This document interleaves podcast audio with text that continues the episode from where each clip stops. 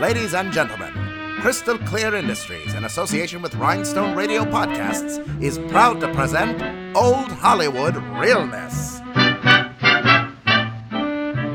Brought to you in vibrant podcastoscope for your listening pleasure.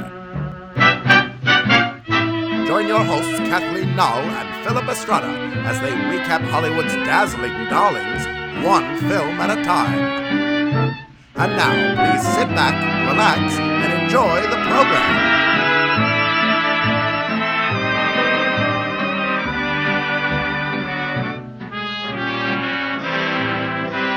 Are you ready for this? Are you ready for this? Are you ready for this? Dad, why'd you take me to a gay ski steel mill? we work hard, we play hard. we play hard. Hot stuff coming through. The best episode ever. I love Oh, that. get it off, get it off. Where'd you get that shirt? It came out of the Oh. closet.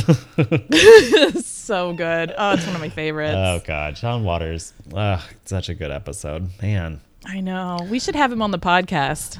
we could probably try. You know, At the very least, we could try. Yeah. Yeah. Yeah. Um, hey, Kathleen, how you doing? Good. I'm good. How are you? I'm okay. I'm okay. Um, um, welcome back, everybody, And welcome back. to Old Hollywood Realness, the podcast that celebrates celebrates all the glitz and That's glamour of Tinseltown's golden era. yes, that's right. You're over here celebrating everything. That's right. I'm Philip Estrada.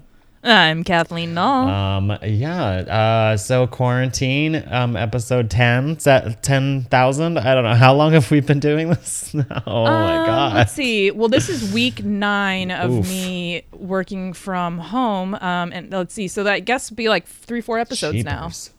Good But the cool thing is we've had guests. That's good. Like, so that's still been we're, great. Yeah, still, so we're doing things. We're making things happen. Uh, we are making all kinds of shit happen as we were just having that conversation before we started recording of all the shit we're making my God, happen. yeah.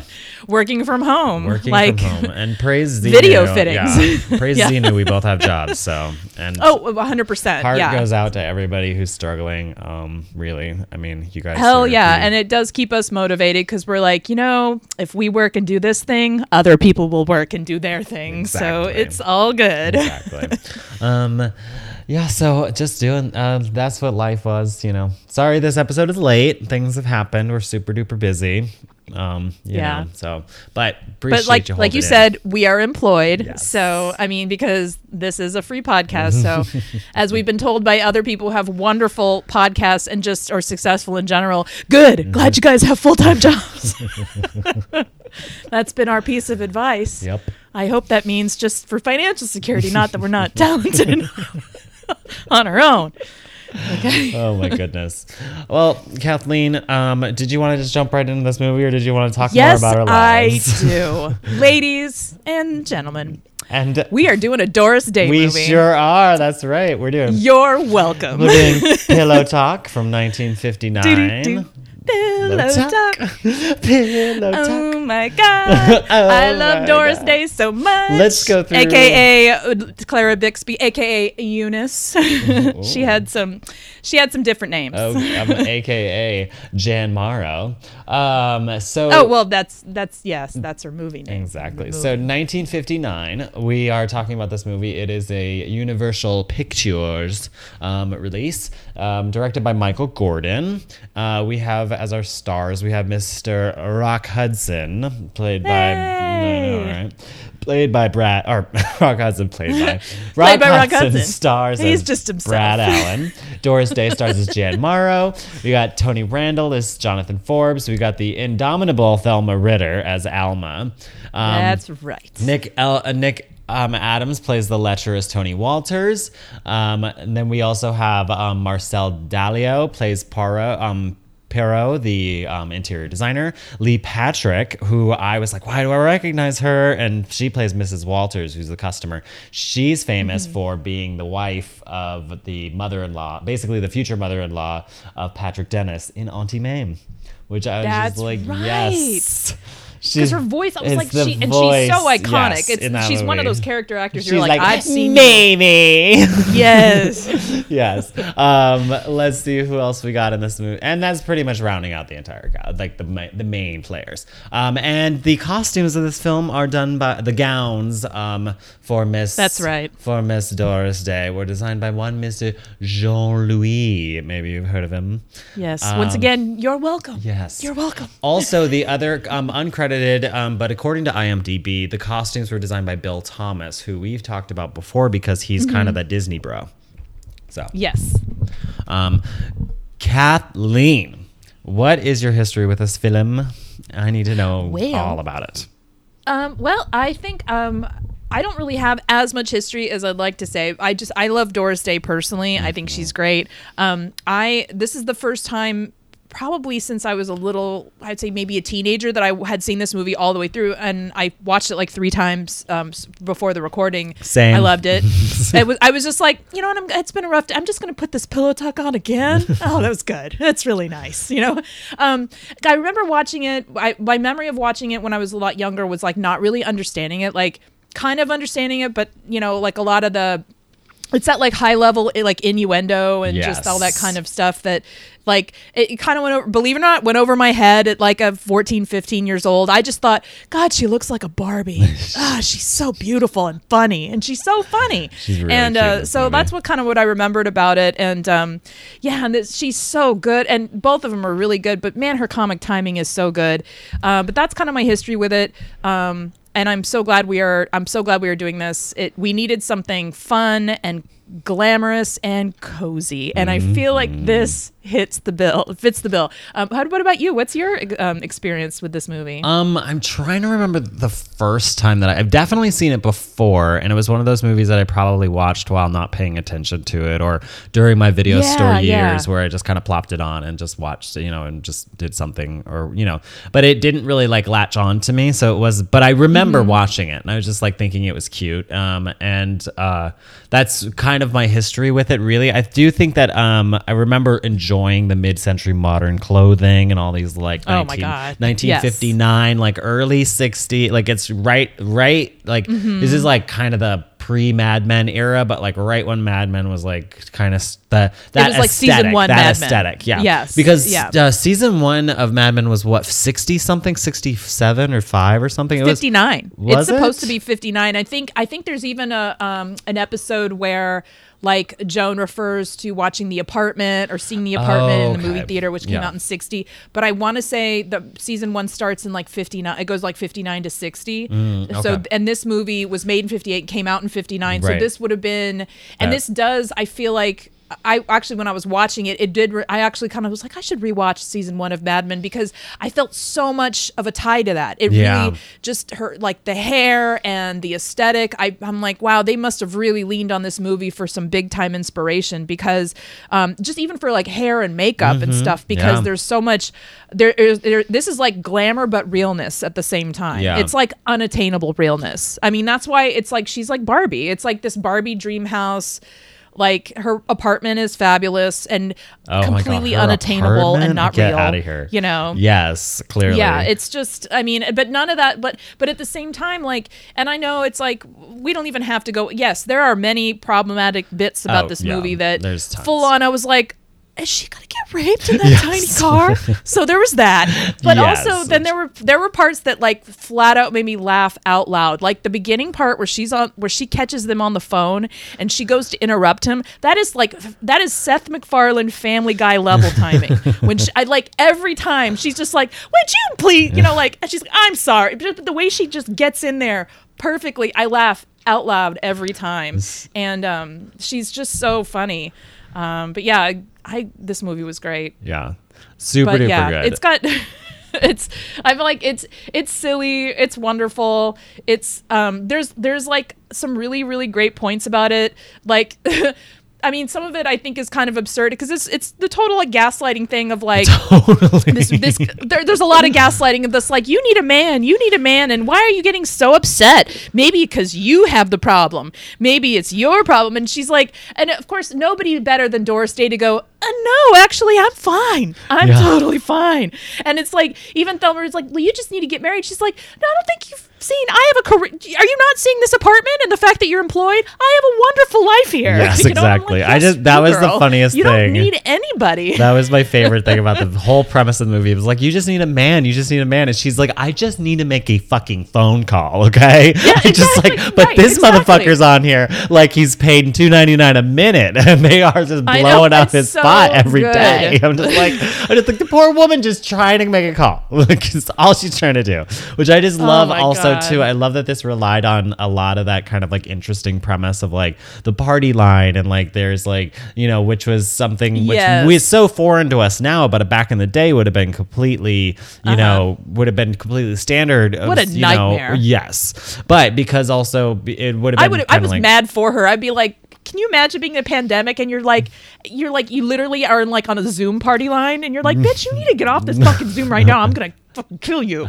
Like, can you imagine? Oh my god! I mean, my just the idea of having a landline alone is just like kill me now. Um, what a what? Yeah, and and but then to pick up the line and it's like it's like some dude on there with some thought and you're just like, get the fuck off of here. Like, and that's basically what was happening. exactly the whole thing. Um, exactly, Mid-century thoughts.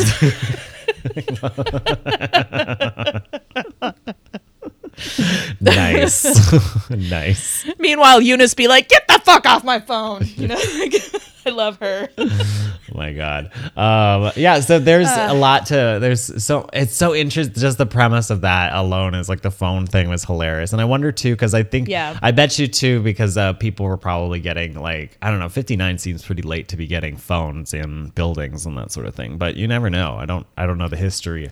I don't know the telephonic history of it all. You know, but it does seem interesting. Well, people that- still lived in like shared houses where you would have like shared a phone. Oh, yeah, like- you know, like you know, it still would have been like you know, even just having it for um like in offices, you you know, they were shared lines and stuff. So Mm-hmm. Oh, right, yeah. um, yeah. would have had switchboard operators. It's so crazy that, to yeah. think about that. Like, I yeah. know. That's so cool. I always wish that I had a house that had like a one of those fun numbers like Plaza two six four two or something, you know, like I know. but you'd have to live like 70 years ago to even get a number like that because that was when there was only like, you know, like millions and millions less people on this earth. So there weren't as many phone numbers and I know. all that. But yeah, that would be great if mine was like, you know, I don't know. Costa Mesa 459. I love it. Capitol Hill six four seven. like I know, right? Exactly. So fun. Um, but I also love that they reference that enough um, in The Simpsons too, don't they? When during the um, during the Mr. Plow episode, isn't it like Klondike Five something something something something, and it's like basically five five five. Yes. so good. Oh, man. Uh, uh, second Simpsons reference of the day. Um. Well, they'll be threaded throughout because I feel like this this movie. I mean, even just watching this movie, you know, this so much was pulled from this movie. This was a huge influence over so much pop culture. I feel Mm-hmm. has referenced this movie. Um, even just it's subtly and not so subtly, and uh, and then even just like again, there's so much going on in the movie that like it's so easily it's so easy to rewatch. Yeah. And like I said, Doris Day's so funny. I mean, Rock Hudson's really funny too, but she's fucking great. She really is. And um, I was, you know, and and uh, uh, again, right before we were, um, right before we were uh, recording, I was, um, I was watching a, a Rock Hudson documentary, and then I started to cry, so I started to turn it off. But um, it was really good. I was almost at the end. But one of the things that was interesting was that um, him doing Pillow Talk was. You know, this really did set off a whole uh, kind of new direction in his career. Oh, yeah, this um, it was the first like comedy, like sexy comedy he had done, and it was really interesting to see like they had interviewed his friends and stuff who were saying how like yeah when he got the script he actually um, he turned it down like three times. It was Yeah. Doris Day was like, would you please please do this because he was like no this is too vulgar. Oh, this yeah. is too it's too racy. Which I know we it's like we can't that's like hard to believe, but like yes. Yes, that was for some people. That was very like, and it is. I mean, if if you think about it, I guess this would have been pretty hotsy totsy for the time. I mean, because it was supposed to be. I guess that was their. That was 1959's like version of sex positive. I guess, Yeah. it's very problematic. Uh, true because think about it, like it was led to the free love era. it was the 60s, implied, which also yeah, yeah, but it's also implied that he's sleeping with every single one of those women. Yes. like that, and then Yeah. all of those women are sleeping with him is- ostensibly. So Exactly. thinking about it, that they're like, oh, these women are these women are you know they're getting it on, you know these. So it's like it's very like ooh, you know, like imagine being Mm-hmm. yeah, like a- a and like it's no big deal. Right. Like you're yeah, you're clearly having sex with not without the intention of getting married. Right. You know, and like that is obviously being painted. And the fact that yeah, he's engaging in premarital sex. And and again with these other women and then somehow she's on this pedestal we don't even know. I mean she does infer that she goes on nice dates and i'm sure she gets laid. i'm sure she, did. That's why she didn't need any of this shit. She's like no she's like Megan Thee Stallion. She's like there's no guarantee in the penetration but you can you can do all you want down there. It's fine. That's that's doris for you. Oh no.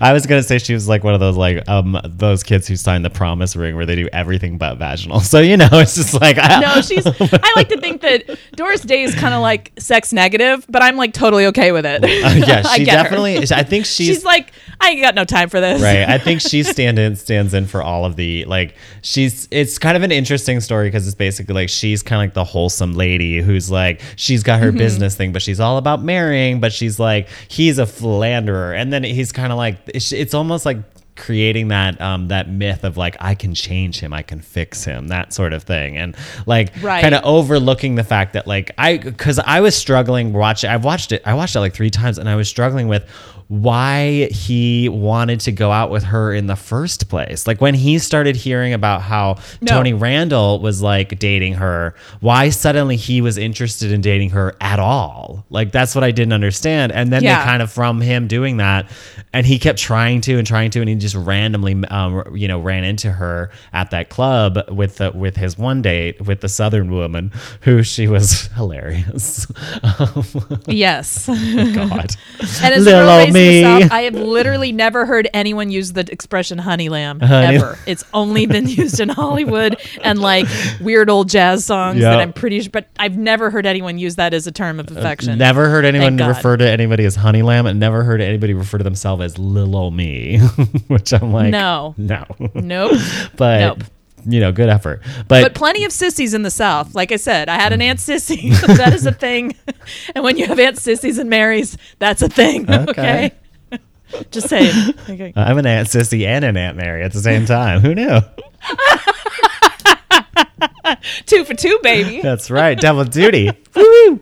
Um, yeah, so it's just funny that I was like trying to, I was struggling with that that turn in his storyline to be like, why would he Yeah. be so interested to date her to begin with? And I go, guess it's like that whole thing where he just, you know, he just wanted any conquest at any cost, you know, and then he was like fell in love with her because she was like. I guess said no. I don't. I don't know. I did the the uh, the logic is a little, you know, it's doing its own thing. I guess Yeah. in this movie, but it's adorable. I, you know, I, I, I guess, yeah, no, it is adorable. I guess my slightly positive spin on it is that he realized that I don't know, she's a real person and like is like she, she. She doesn't need him, Mm-hmm. you know, like and and whether it's physically or financially or anything like that, like she's her own person, and so, you know, there there's that. Um, so maybe that's what he, and you know, and that that was new to him or exciting or, you know, or maybe just something he wants to conquer and put in her place. I don't know. I feel I- like there's yeah. could it could be that, could be I don't know, but um, but it was good. I, I really liked I really liked this movie. I thought they interacted really well together. Oh, they had great the whole like tiny car situation was funny. um, you really realize Rock Hudson's a tall, handsome motherfucker. He is tall, uh, like Tom girl, Selleck tall. Girl, first of all, let's talk about that. So he's actually only six foot three, but still, that's plenty.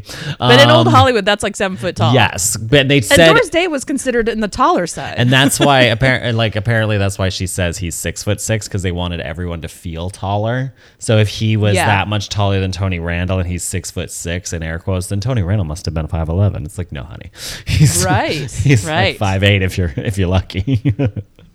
but yeah, that but- must have put Doris at six one. But I mean, we all we all we all watched that bathtub scene and we slowed it. We watched it in slow mo. We paused it a few times. We all did it. Don't say we didn't. Yeah. And we enjoyed what we saw of Rock Hudson. And Yeah. we were like, "Yes, Queen." Yeah. Those big old legs of his, are they sticking out I of know, there? he- dude, I mean, he never skipped leg day. Gir- no, he never did. No, yep, he was. Lit- I just, you know, that is an all natural, all American man from back in the day. Mid century Man. Man.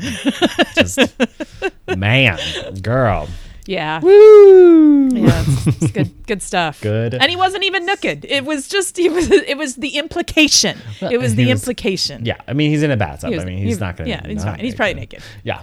But I'm just saying, we didn't see anything. But Mm. it, the implication was good enough. Yes. Very scandalous for 1959. Um, I mean, could you imagine though if you were watching that on the big old screen, like a woman watching, you'd You- getting the oh, vapors. girl, Okay, they probably- you're like, I need to go see Pillow Talk again. they're gonna plastic line those day. seats. Like, come on, like, get out of here. Like, sorry, theater owners. sexes. There's the poor ticket taker is like waiting to sweep up, and everyone's just apologizing as they walk out. Like, sorry about the seats. so sorry. Sorry. Sorry. Sorry. Sorry. Excuse me. Sorry. Sorry. um, um, so I don't know if you've been watching um, Hollywood on Netflix. Not yet. Okay. Not yet. I was going to start that this week. It's it's got. I mean, people have ish, people have their issues and people have their thoughts, and I understand it.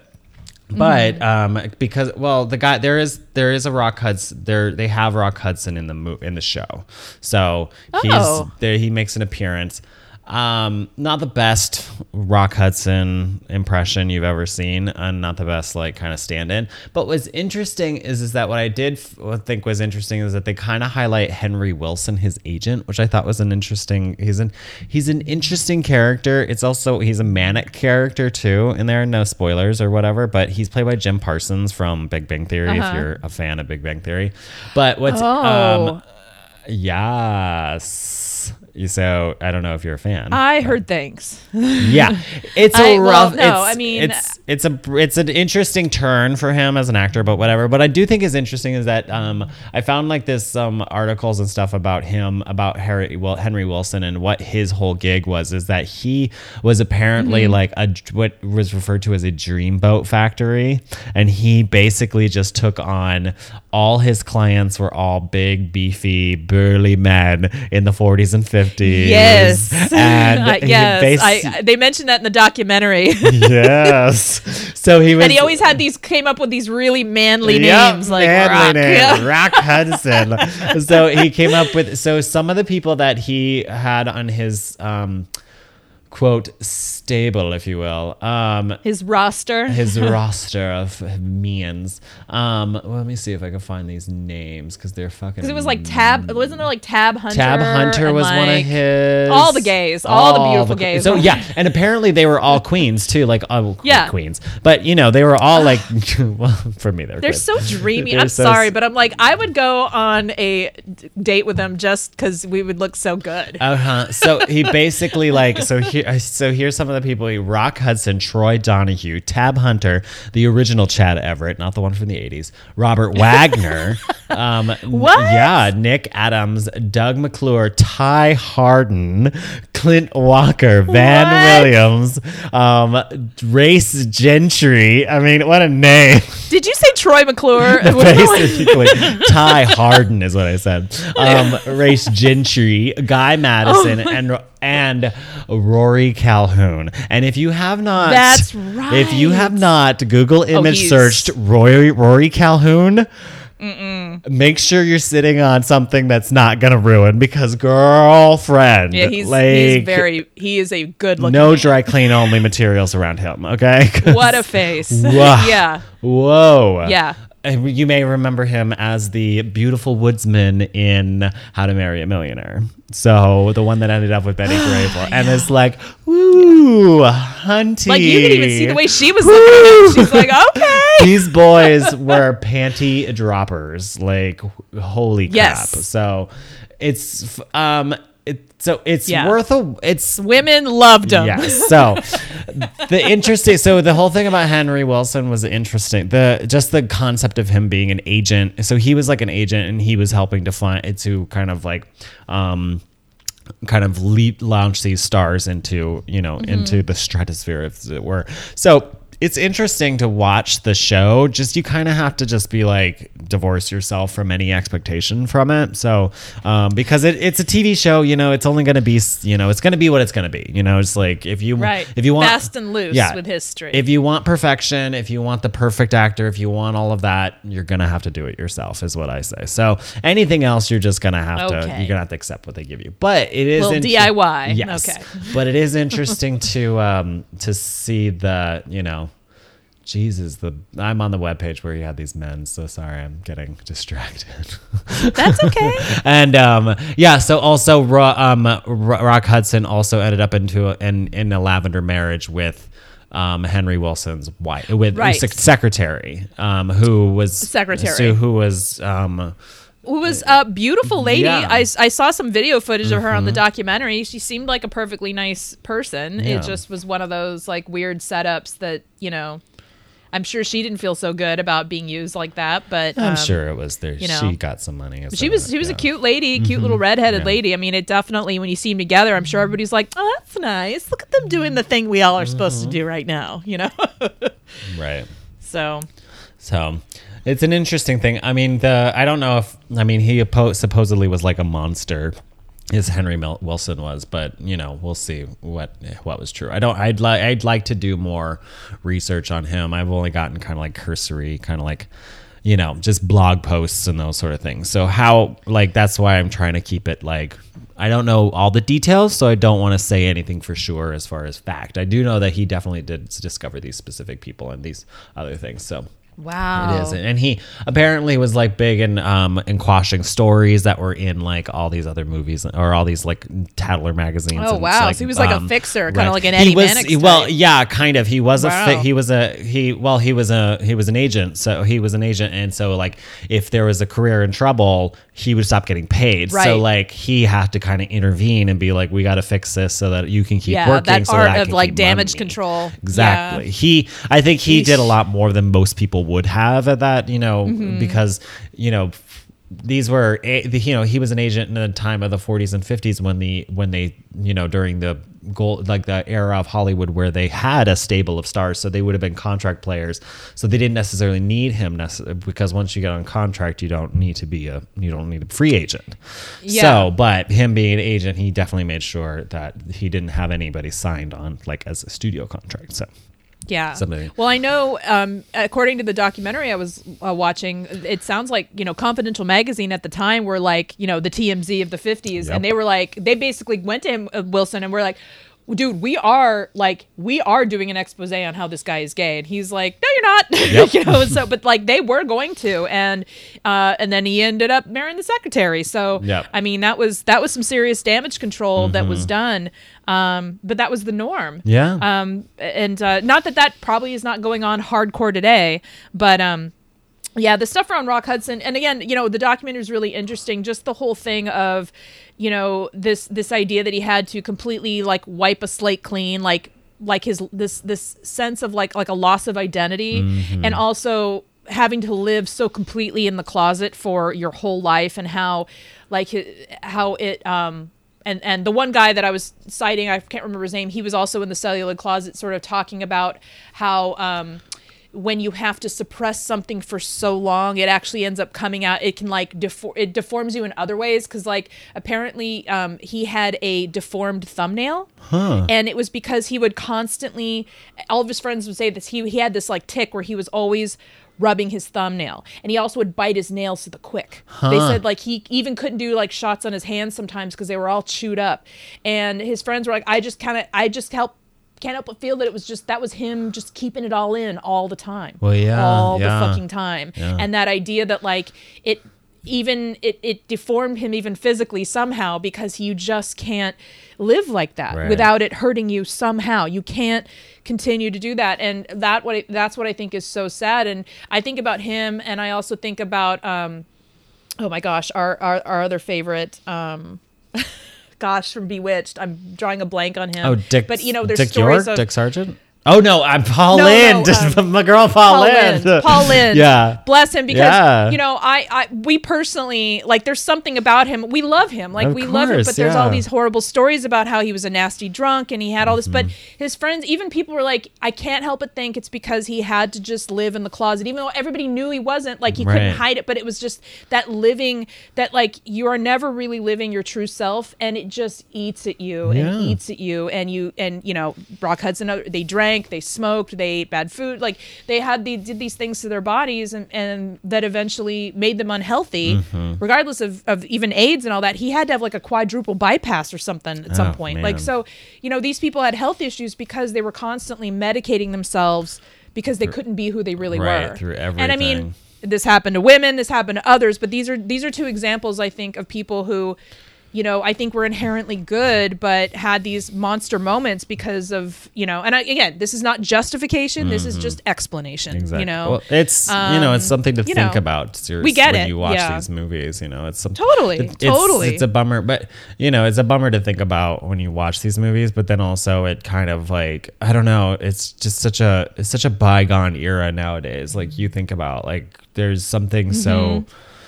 tragic about it, but also something, you know, and that's why it's always like you always, you know, it's tragic, but it's also like kind of romantic in a way too. And it's like you It have is. to, and it's, is. you know, it's that same thing as like you tragedy, you know, beauty through tragedy and all that stuff. So it's, I don't Right, know, it's and- hard to, uh, you know. No, it's true, and? I and I think that's that's why I think I was really drawn and like needed this, and even just recently, you know, it's been a little rough, and so I have even been like listening to Doris Day on Spotify, but there's a part of me that I always go to her because it's like.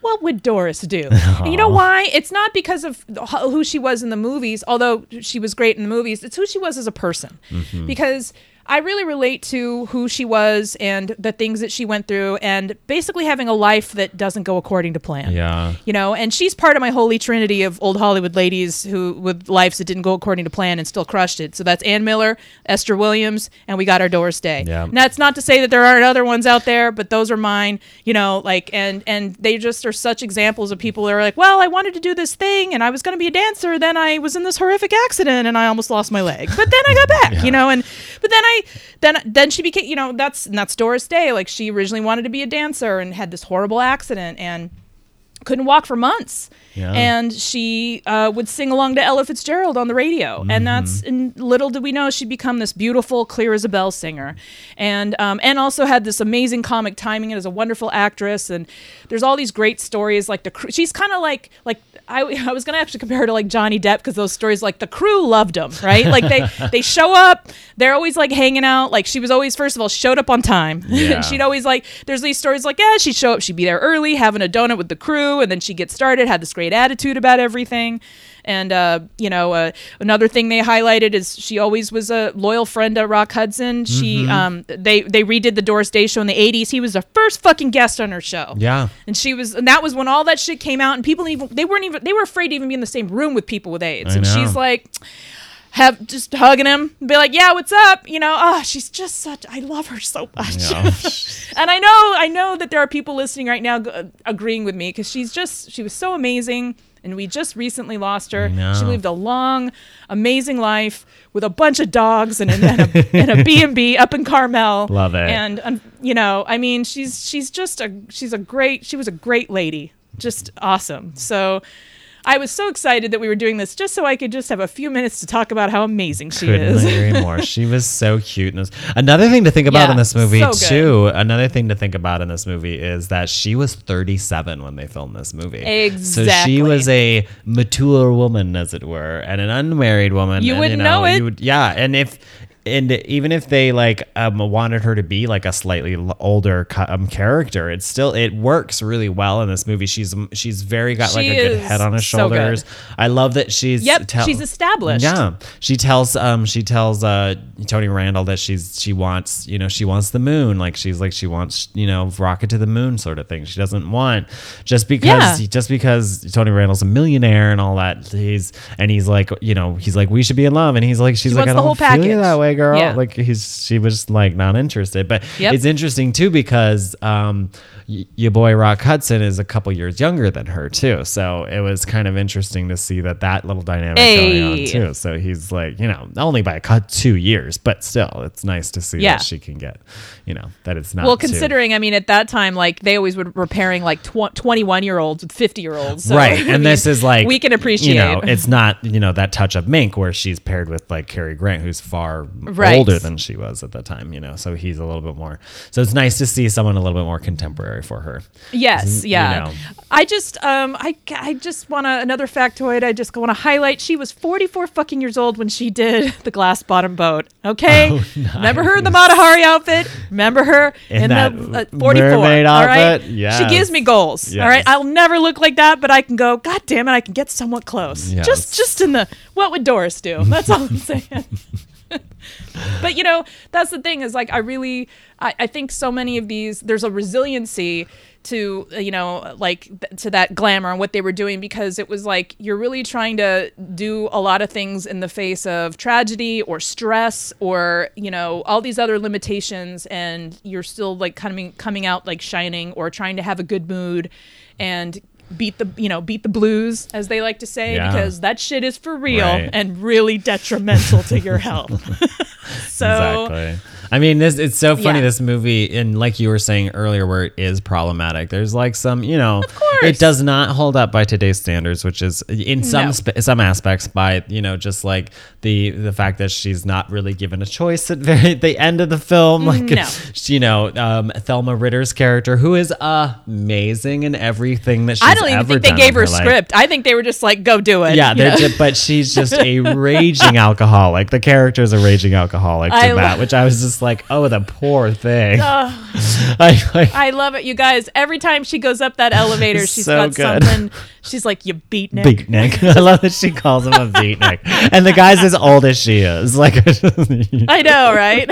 so good. You don't have to break the sound barrier. I know.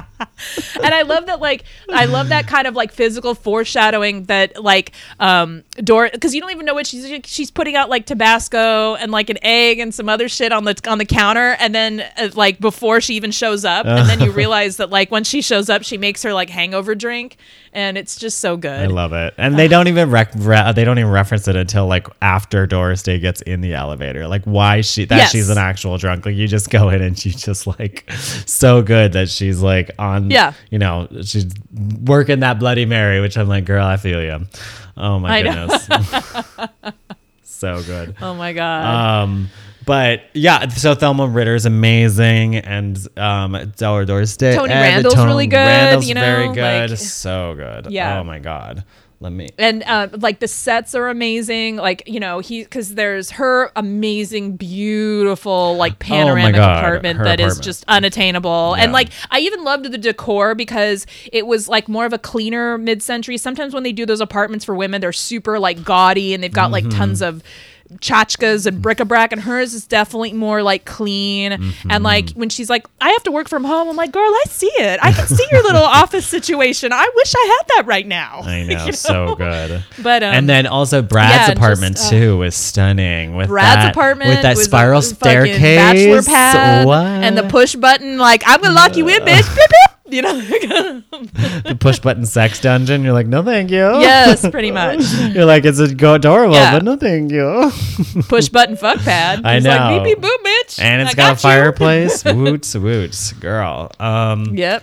Oh goodness! Did you want me to talk? I can Yeah. stumble my way through the storyline if you'd like. I'm fine. It's not a lot of story, but it's, fine. Well, I'll work my way through it. I didn't write it down because I've been super busy. So let's let's. Uh, yeah, let's- it's fine, We'll work on this Full-time together. jobs. We'll do this together. Yeah. So, Yep, yep, yep. um, so basically, on the whole storyline is that we got Brad, we got Doris Day as Jan Morrow, and she's got this apartment, and she shares a party line with Rock Hudson, who plays Brad Allen. And every time she gets tries to get on it, it's like he's on there trying to, you know, he's thoughting it up, as Kathleen said, you know.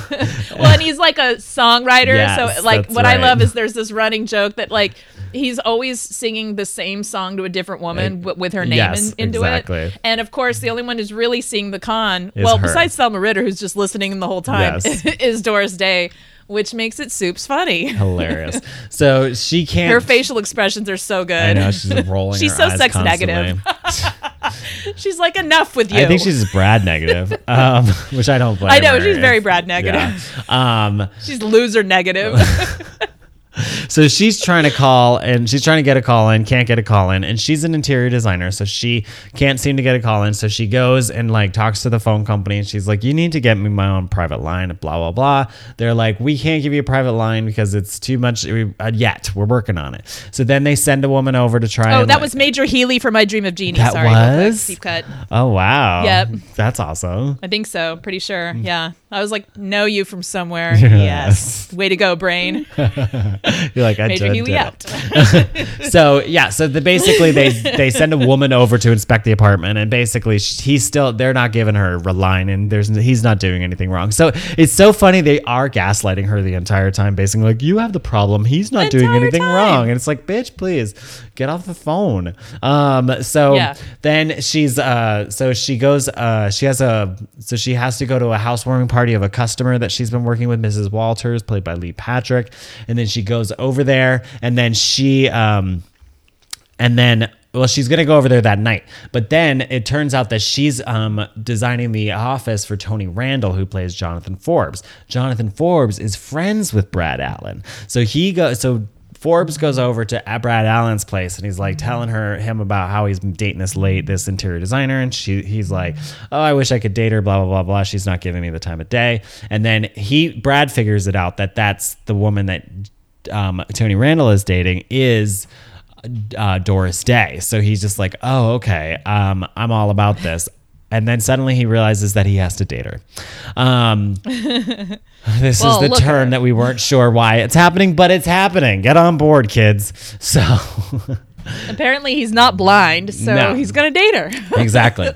So, um, so then uh, that night, uh, so he wait, what was it? He tries to ask, oh, he tries calling her. So Brad tries calling her and like trying to make up, and she's like, no, no, no, no, no, this is not happening. So well, and he does the whole like dual voices. Like, so he well, does the that's whole not thing no that like, before. Remember what before he even sees her and does the dual voices, he Yes, tries calling her and being like, "Oh, maybe we can like make maybe we can make this work out for us somehow, or maybe we can like hang out or something." And she's just like, "Bitch, fuck off." So he's Yeah. just like, "Darn it." So then um, after the part, so she goes to the party and then he meets the son of Mrs. Walters, who's played by Nick Adams, and he assaults her in his car at, when he's driving her Straight back to the city. It's not cute. But then they end up at a they end up at a restaurant or a, um, a nightclub, and um, you know Doris Day's looking amazing in her full gown. Um, yes, and but like kerfuffled. Of course, and, she's like, annoyed. Not here for it. this movie is 90 minutes of her being annoyed like it's Yeah. pretty much so just it's We're it's here great. for it. it's fantastic so uh so so the lech is like trying to get her to dance with him and she's just like good god. So she dances with him and then um rock hudson's sitting in the next booth next to him and she he realizes that that's jan and he's like oh shit it's my opportunity. And then he sees her and he's just like uh-oh skedios i'm trying to holla at that. Um, and then so then uh, Tony Walters the Lech gets all um, he gets super drunk and he falls down drunk on the dance floor and that's when Rock Hudson realizes he's like oh I have an opportunity to get in here but she'll recognize my voice so I have to do a different voice so he does Yes. he does a super southern country drawl like he's from It's pretty Texas. terrible. um, yes, because that the last thought he was with was all honey lamb. Yep. So she. so he goes full That's I'm sorry. That's terrible to say. She was a lovely lady. she was I a don't lovely know her thought background. she was I don't. She was a burlesque dancer. so, of I know sorts. that. She was a club dancer. It was a great. Allegedly, I wanted yeah. to see that costume she was going to slip I into. did too. But I, they I didn't really show thought that that was going to be a thing. I was hoping yeah. for it. Um, Mildly disappointed. so he's all he's all, ma'am, I'm from Texas and I'm gonna help you out. So he um so he basically gets um puts the he puts the drunken lecher into a cab and they send him upstate um to up you know past Yonkers. I googled it. It's a 40 minute um, cab ride. Um, I was like, where are they taking him? Scarsdale, I get, I think. Um, and then so then uh, Rock Hudson and Doris Day end up spending, you know, having a couple drinks together, and they're, you know, they're vibing. They're, you know, they're, Yeah, they're kind you of know. catching some feels. Like there's, she, you know, they're like, what's going on? What's going on? And then he takes her home, and he like is really sweet to her, and is like lets her into her apartment, doesn't try anything fishy or anything Yes. like that. And she's like, oh no, does he not like me? And then he ends up calling her later that night. And he's as the, you know, as Southern as, you know, Tex is what he goes Yes. by. and then he's like, ma'am, I, I think you're great. We should hang out some more. And then, um, you know, and Rock Hudson, um, he, he pretends like he's Brad and like busts in on the phone call. It's hilarious. Uh, He's, he's living for his, you know, he's living for the fantasy. So she's not having it. So then they do hang out. So him and her and Tex hang out all this, uh, this time. And But wait, he pulls that move with her where he he's like, "Oh yeah, like well, if you're gonna be on a date, like I you know, he basically says like, oh, you're gonna."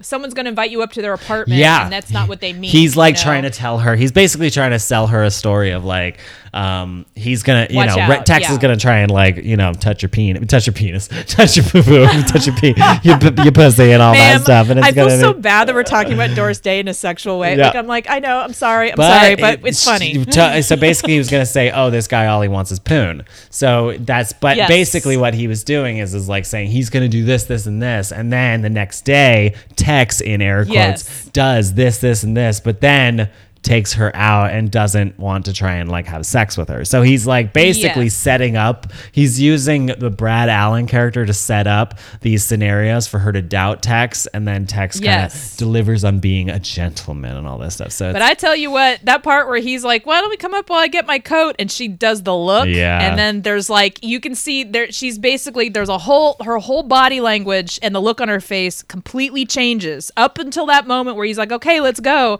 and I'm like feeling it with her. I'm just like, "Oh, girl, I've been there." Where You're Yeah. just like, "Fuck." Fuck, fuck, fuck, fuck, fuck, fuck. I know. I'm stuck. I'm fucking stuck. How are we gonna how are we gonna wiggle out of this one? And then she's like, Whoo, oh my god, it's for real. He's gonna be cool. You know, and so I think they did a really good job on that. Exactly. that was a that moment was real Yeah. in in a lot of ways. Um but yeah, uh anyway. Yeah. And then carry so that's all good. Um, it's reality. Um, so Yeah. Tony Randall hires a um, he hires a private detective to find out who this Tex character is, and it turns out the private detective detective shows him a photo of Tex, and he's like, "That's not Tex. That's my friend Brad Allen. They're one and the same." Motherfucker. Oh my god! So then he finds so. Oh my god. Like trolls too. Yes. Nilbog is goblin spelled backwards. Nailed it. I didn't know that you knew trolls. This is a whole new thing for me. me and, yeah, me and my friend Jennifer used to do that all the time. Oh my god! Why can I do it all the time? so good.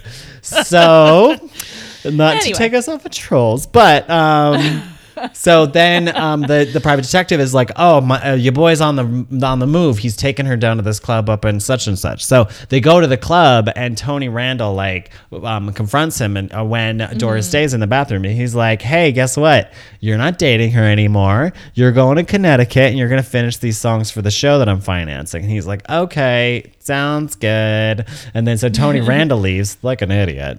And then um, Rock Hudson's like, hey, so I got to go to Connecticut. Want to come with me? so he, yeah, right.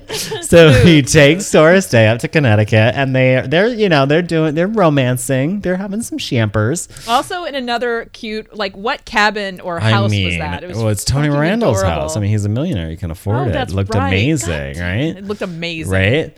So then they're up there, and then um, Rock Hudson realizes has to go out and get some firewood, and then you know Doris Day's like you know chilling out in the pad, and she comes across a piece of music, uh, um, sheet music, and then she starts playing it in the piano, and she realizes that that it's the song that Brad was singing to all of those ladies on the telephone, and he's That's like, I know. moment. She's like, "Are you kidding me?" And it was hilarious because she's playing it, and he comes in and he's humming it while she's playing it, and then he real. It's such a good So moment that he's like, "Woo!" So good. so good. And then she just, without a word, just walks and grabs her bags and just like walks out. So good, It's Awesome. so good.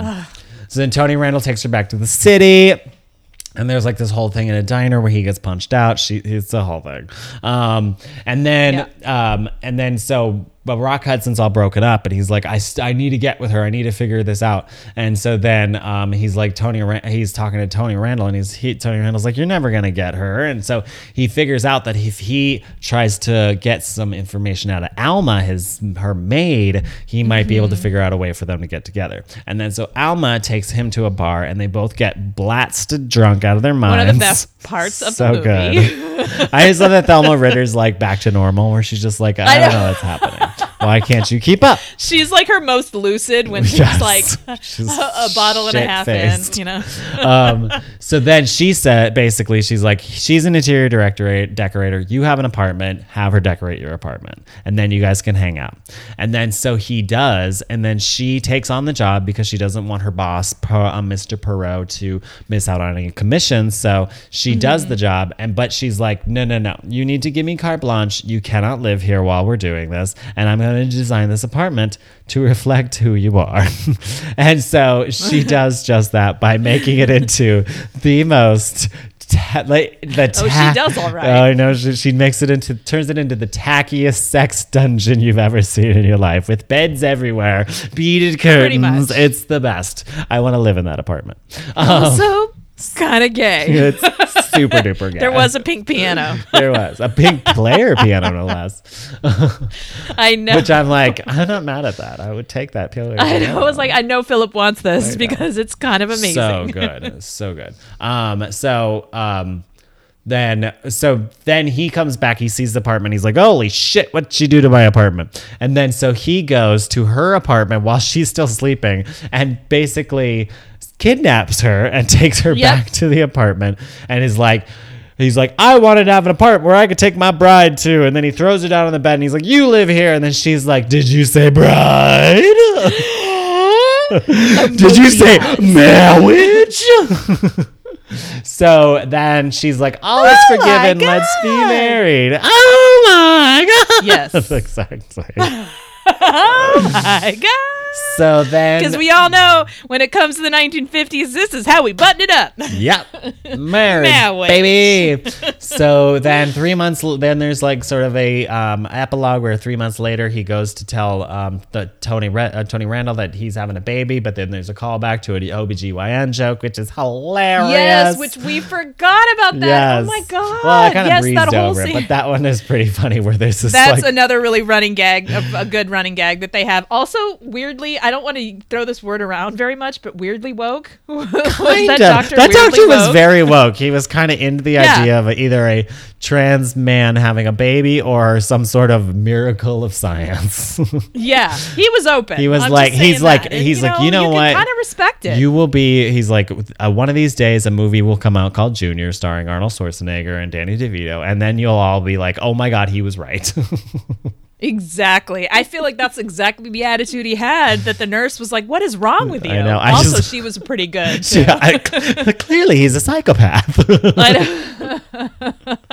Like, you and me both, lady. You and me both. But yeah, those those scenes like in the the the doctor's office and with like the women who are in the waiting Oh room my and the God, nurse, so like it was total like the hair, the makeup, like the you can just tell they're all wearing like the 50s brassieres. It's like it's Mad Men realness. Like So that was good. really really cool and just even that whole office building was like Mad Oh, yeah. It was like that that whole like it just you're just like oh my god i see where it all comes from you know but um Did I say Yeah, the, the movie was good. and? I feel like we always like to end the and. Oh, Anyway, that's true. So that was the and. Um, yes oh God, such a good little ditty of a film. Yep. So cute. And th- this was like the they so when they did this movie, it was a huge hit. Huge and it was a sleeper huge hit. for- hit. they ended up doing two more. Sleeper hit. Hit. Yeah. Yes. First, Yeah. this was the first pairing of Doris Day Rock Hudson, and sort of launched Mm-hmm. that idea of Doris Day being kind of like a sexy, like a, with those sophisticated comedies and stuff like that. So Yes, of- and like kind of the girl that has it all kind of thing, Right, and you know, but she'll be the first one to tell you, "Isn't this fucking weird?" Like even in her, I think her memoir, she was like, "Yeah, you know, I wish I could have just done lived with somebody and not gotten married. It was like the worst thing I could have done to done to me, Uh-huh. you know, because even though you know, like I'll say she may not have been." Get- she wasn't really getting fucked on screen, but she was certainly getting fucked financially by Martin Melcher. So Yes, and uh, this was among others. produced by So, Martin you know, like- Melcher. so goodness Yeah. gracious.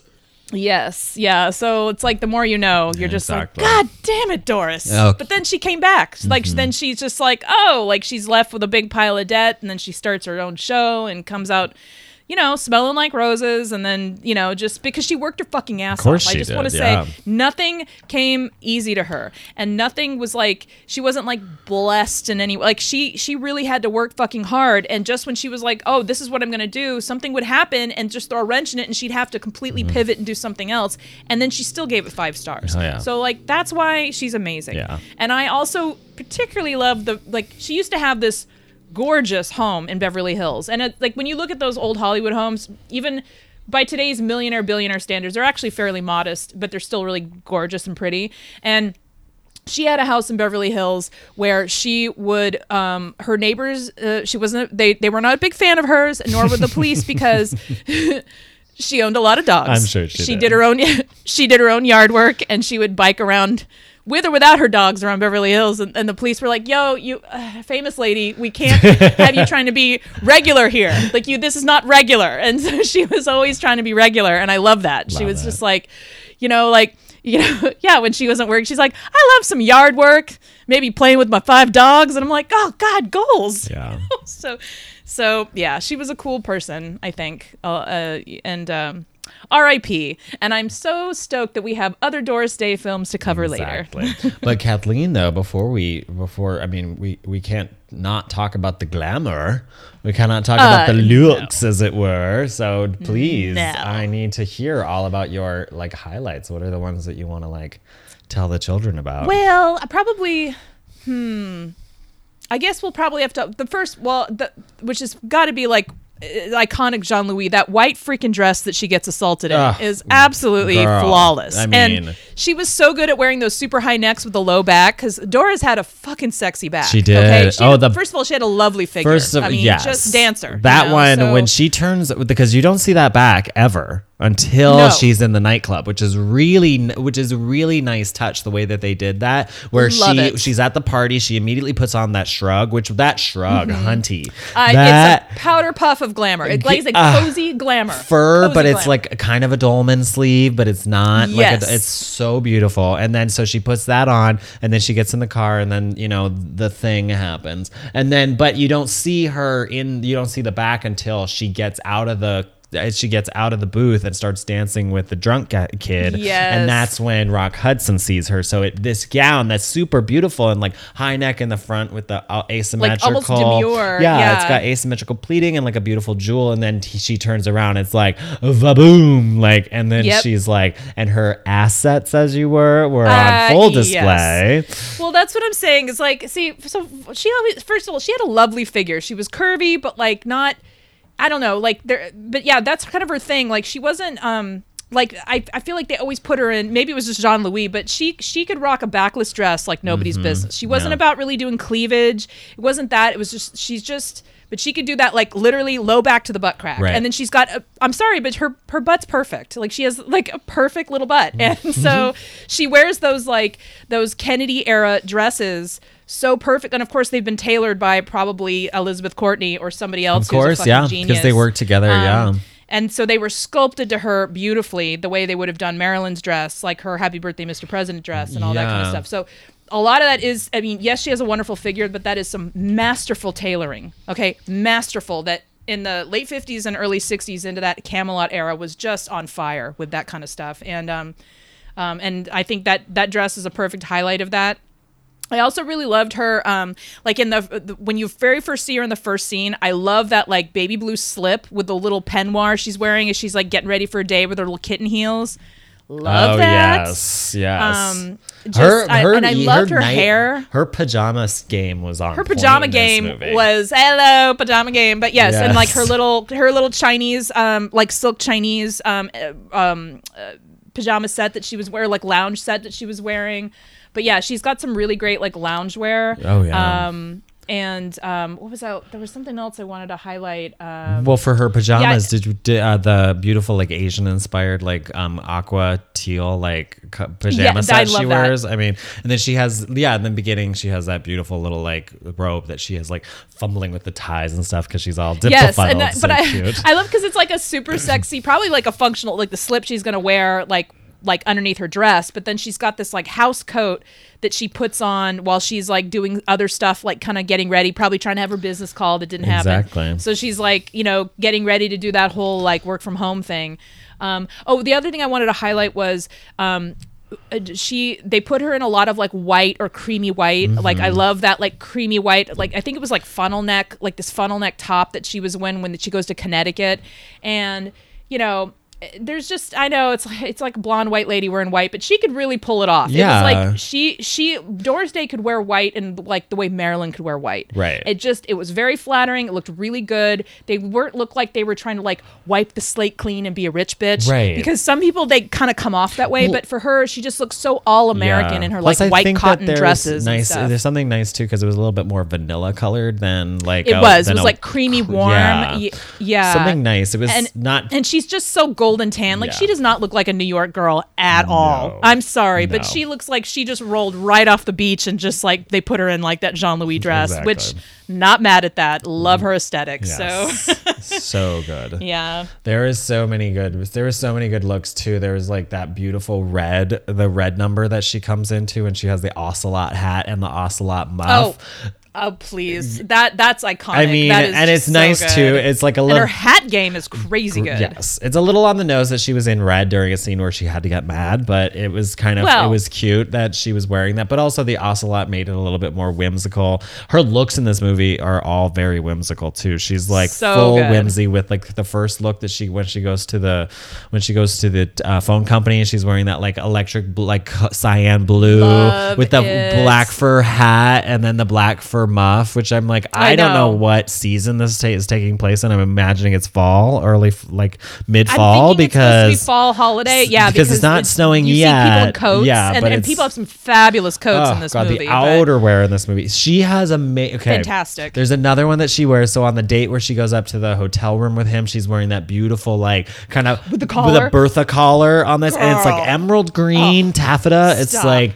and she's got her. That's totally that like Dawn of Camelot, Oh, like Jackie O. Like, you know, Yeah, 'cause like I you mean- can see that early '60s kind of yeah, coming because in, you know? um, I googled it to make sure, but the Madison Square Garden missed Happy Birthday, Mr. President was only 62, so three years Mm-hmm. later. So this is like the height of Jackie Kennedy, like you know, like the whole thing was happening. So she, well, they were like they were campaigning at this Yeah. time, so this would have been this was all like in that time that like the Rat Pack. Like this was when like Frank Sinatra was pushing for him to be president. Yeah. This is like this is when it was all like ramping up into that. But it's that that it's so pre-Kennedy interesting era. because all of the coats, the all all of the coats have that like kind of like they come from the shoulders and it like pegs Yes, in slopey slope, Yeah, but it's like kind of shapeless outerwear, especially in the T length coats and Balenciaga Very yeah. So uh, Yes. Jean Louis really paid attention to what was happening in like the couture runway shows during this era. It's very Audrey Hepburn too, like to catch it to um, Charade has a very similar Mm-hmm. Yes. aesthetic here too. Um, Yeah. So it's this kind of like shapeless coats, but then you take the co- the coat coordinates with the dress, and then the dress is this beautiful like wig, tailored within an inch Oh, of its my God. life, and there's eating disorders as far as the eye can see to stay in those things. But the- you- I know I've read about them. But do you know what I love too? That's really beautiful that I noticed in a lot of her dresses too. Like the one, the cream one that she wears with the red hat when she's first sees oh, with T- Tony Randall. It's so cute Yes. because the waist is higher in the front than it is in the Mm-hmm. back, so it creates this interesting kind of like that whole like tucking of the butt thing that we talked about in another Yes. in um in the bells are ringing. I think that kind of creates that aesthetic a little bit without having to pose that way. It's kind of an yeah, interesting. it creates the butt tuck. Yeah, yes. it's so cute. It's an interest. It's something to look at when you watch this movie. It gives you that like rich lady slump where it almost looks like where they're slightly kind of, like, hunched. The- over. The, rich Yeah. lady hunched. Yeah, yeah. It's it's it's interesting, but then also having that wider belt like on the higher part, and then having it Yes. transition to the back gives it such an. In, it's an interesting way of doing things, I think, and it well, it also, like makes you highlights taller the too. slimmest. It, exactly. Yeah. It like it highlights the most flattering part of her torso. So Mm-hmm. it's just like, and it's tailored and balanced again perfectly. Like she probably was in. these masterclass fittings, getting that shit Mm-hmm. Yeah. tailored and made absolutely perfect. Good and God. um, Yeah. you know that that's. God, it was just another era. That level of care to fit to fit. Yeah. That you, I, I mean, I'm sorry. I get. This is where it's like I can watch this, then I can watch season one of Mad Men, and whew, hmm, hold my beer. Because Yeah. sometimes I just I I first of all my poor beautiful Christina Hendricks like there are some times I they got better at it in the other seasons but uh, clearly they didn't have somebody who knew how to tailor those clothes to her perfect body. And so you could really see like her like where her like she'd be wearing a pencil skirt. And yeah it was super tight on her hips but you could see it bunching at the waist because it hadn't really been properly tailored to her. And maybe that's part of her character like maybe she's trying to look and she can't afford it but you see that more as like as it progresses things got better fitting and tailored for her body. It's like they they really knew like they kind of figured out how to work with her. Exactly. Um, but Yeah. in that first that first season, if you know anything about like tailor and fit, yes, the costumes are when you first watch it, you're like, oh my god, it's so beautiful, they nailed it. But then when you really start looking, you see kind of little drags or little pulls where you're like, mm, they just that finesse wasn't there Mm-hmm. Right. that you would see in say like a movie like this where you know they went through like nine fittings, Right. And they have like a Yeah. custom dress form for their Yeah, body. but Like, also something to think level. about too is is like you could also chalk it up too to like those people are all wearing sportswear like and because none of Correct, those people yes. would be able They would to been working- yeah. getting couture every like these like the sh- movies or even getting would it have. tailored. Yeah, Like if, you know, you would have if you bought it off the rack and you either you did it yourself or maybe your mom maybe would have helped yeah. you or you would have if you had the money you could have taken it to a tailor. But even then, what how how good is the tailor? Exactly, You know, yeah. so it's like that that was a whole other level we don't even think about anymore because we're so used to um Fast just fashion. not caring really caring about fit or Yeah. like you know and just buying things off the and just we just can't be bothered. Mm. But back in the day when people literally could fit all of their clothes into one suitcase that they could carry by hand, it was a whole different story and you were constantly mending and tweaking and tailoring Mm-hmm. Yeah. and and you know ironing like you you you used something it was more of a living thing than than our clothes are today. That's not for everybody. I mean, Right. uh, there are people out there and I I think you and me are probably one of them. We have certain pieces that we definitely will mend and fix and continue to wear over time, and just because it's something we love and we know what the fuck we're doing. But a lot of people don't. You know, it's just we haven't been conditioned that Yeah. way. I hope that that changes now with pandemics and all. I- but I would like you know, that, yeah. Baby steps. I, would. I mean, there honestly though, there's so much really good work to look at in this movie. Like everything that everything that she wears, there's tiny little nuances of style. Like Jean Louis Yes. really knew what he was doing as far as like taking the the styles of the time and like making them look desirable and exciting and Attainable. Like, attainable almost too like, but but also you know, too like- very interesting like i noticed Yeah. even if you look at like it's back to that one outfit the cream outfit that she wears with the red hat where it's got the high front and the low back and the waist there's also like instead of darts he just pleated the fabric so it's over I her bu- over her that. Mm-hmm. bu- bust which you would expect to see darts or style lines or something like that but just It's soft, having these like soft darts and stuff it just feels I don't know. It just it's just feels more effortless. glamour. It feels a little Yeah, bit more exactly. effortless and less like, you know,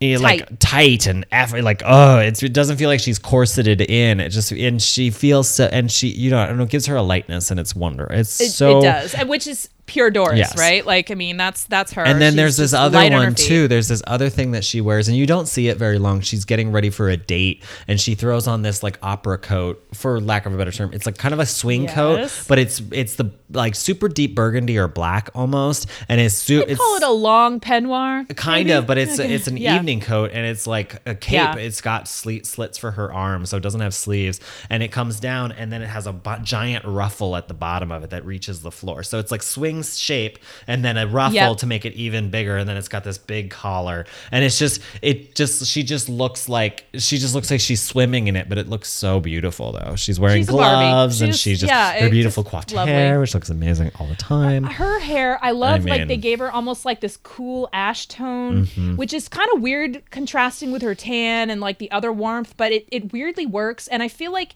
I don't know. In the beginning of the movie, it looks like it's a shade cooler than like later in the movie. It seems a little warmer, but I love that hairstyle that they gave her, where it's like she's got like a French twist, Yeah. But then she's got like her hair is like bouffanted in the front, like and to the side, which is like that is that is Doris hair. Like that Yeah. that front with like she's always had like the sweat bang to the side. Her and but then Mitzi they kind almost did like a too. Like Mitzi Gaynor They do. very similar hair. Yeah. they had very similar hair. Well, probably went to the same dude. Not mad at that. So, um, and oh my god, I also love Mitzi Gaynor too. Oh, God. Um, but but like the way they did her hair, it was almost like slightly f- like finger waved and like caught up, where it almost looked like a bob on the sides. Like she has these like Mm-hmm. Kinda- dog ears, for the lack of a better term, on the side, but then it sweeps into this like beautifully like waved.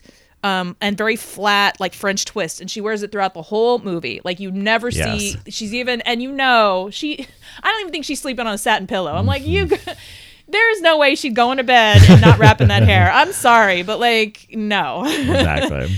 Because uh, anyway but it's really beautiful. I uh, and then of course i love i've always loved like doris day's makeup. It's very it's um it's kind of reminiscent slightly of like esther williams where it's that like fresh um it's it's like no makeup makeup but it's still very kind of defining things that i think are quintessential uh, doris day is um and she really this really got baked in into the 60s is that like um she always would do like the liquid liner or like the wing liner Yeah. which got heavier and thicker and then probably a, a double stack of lashes which again like didn't not in the 50s but those got heavier as she went into the 60s and then she could wear coral lipstick Uh, like yeah, her nobody's lip bu- like, she color was is made so she was genetically cute. engineered to wear coral like that weird ass orange that most people can't wear Mm-hmm. looks perfect on her so i always think of like the coral lip with like the real bold defining um eyeliner and lashes but like not much else maybe a little blush um but not uh, like and then a really well groomed like uh, uh, those gorgeous like arched eyebrows Mm-hmm. um, which she uses masterfully with her comic timing. Um, but just very clean. Like she's a very clean scrubbed clean look that just really works for her because she doesn't need it. I know. She doesn't, she's got like this natural turned up nose beautiful smile those crazy white teeth. And like she doesn't like nothing about her is too much of Yeah. anything. It's just very very kind of clear. And her voice is very clear. It's just you just want her to you just want to be her friend I know. i want her to be my friend Aw. and i i would have walked all the dogs okay It's funny. she also did a lot for animal did, animal yes. um like um, seriously you guys like the normalization of having pets and adopting them and just d- having them treated as like family members like that's that's door like before that people didn't give a shit about pets the way we do. Like she really pushed for that and did a lot of work to make sure that um with like animal adoption and um making sure that like animals have rights like our pets have rights. And i know that sounds crazy because we just always that was just we always thought that was a thing. That wasn't always a thing. You know if someone ran over your dog oh well. But like now like there are laws in place that she was a huge pioneer for that. Yeah. and um i just would have loved to have seen like I, I picture her like riding one of those like beach cruiser type bikes like down one of those streets in Beverly Hills with like a cop like slowly rolling behind her and be like, uh, Miss Day, Miss Day, we need you to we need you to just could you move to the side like just or like you know the neighbors calling in they're like those six dogs are keeping me up at night like i just love it i love it Aw. well, Yeah. goodness, she's the best, isn't she? Ah, yes I I know a lot of people love her. That's why, like, I, I don't go like I I did kind of take a glimpse at some of the comments, and I did see a few people were like, my favorite movie, or I love Doris Day, and I'm like, I know, girl, I know. it's been too long. Yes. So I'm really glad that we were able to Me do this too. movie. It was this was a fun little, so good. fun little palate cleanser, a little like a little It- it really lighthearted joy for us to have. Exactly. It was just what we needed right Yes, now. exactly. like just what we needed. So Yeah. it's perfect. And thank you, Doris, Yes, because you're amazing. Exactly. well, I'm gonna have to work, and I, my battery is dying, so I need Uh-oh. to. Whoopsie doodles. Um, always charge your phone. Um, Plug that social media, I know. quick, hurry. Uh, yes, plug the social media. So you can always keep in touch with us over on the social meds feeds, Old Hollywood Realness on Facebook and Instagram, OHR Podcast on Twitter. You can join us on the Facebook group, OHR Podcast Darlings, D A H L I N G S. We have got some fans of Old Hollywood and listeners of the show interacting, which is great. People sharing their sharing stuff, so it's actually really cool. Um, had like a somebody share um, some radio shows the other day, which was kind of cool. I was listening to the Oh, radio show awesome. version of um, All About Eve, starring, you know, which is actually really good. I was like, this is cool. A lot of people reprised their roles, so that was fun. Um, so it's it's nice. It's a good little community over there. So check it out. Yeah. Um, e- email us if you have any questions, thoughts, and prayers. Oldhollywoodrealness at gmail.com. And um, give us a rate and review us um, and subscribe over on iTunes. It helps with visibility, and visibility is important. Um, Yes. And, and that'd be helpful. Uh, five stars only, please. Um, Yeah. uh, yeah. So, and then as always, thank you to Mr. Hal Lublin for his vocal talents at the top of the podcast, keeping us fresh and profesh. Um, yes. And thank you to Kathleen for being my co host. Um, Oh, thank you to Philip for making this all happen. yay. and thank you for listening to OHR. OHR. Thanks Well. for listening to OHR. Bye.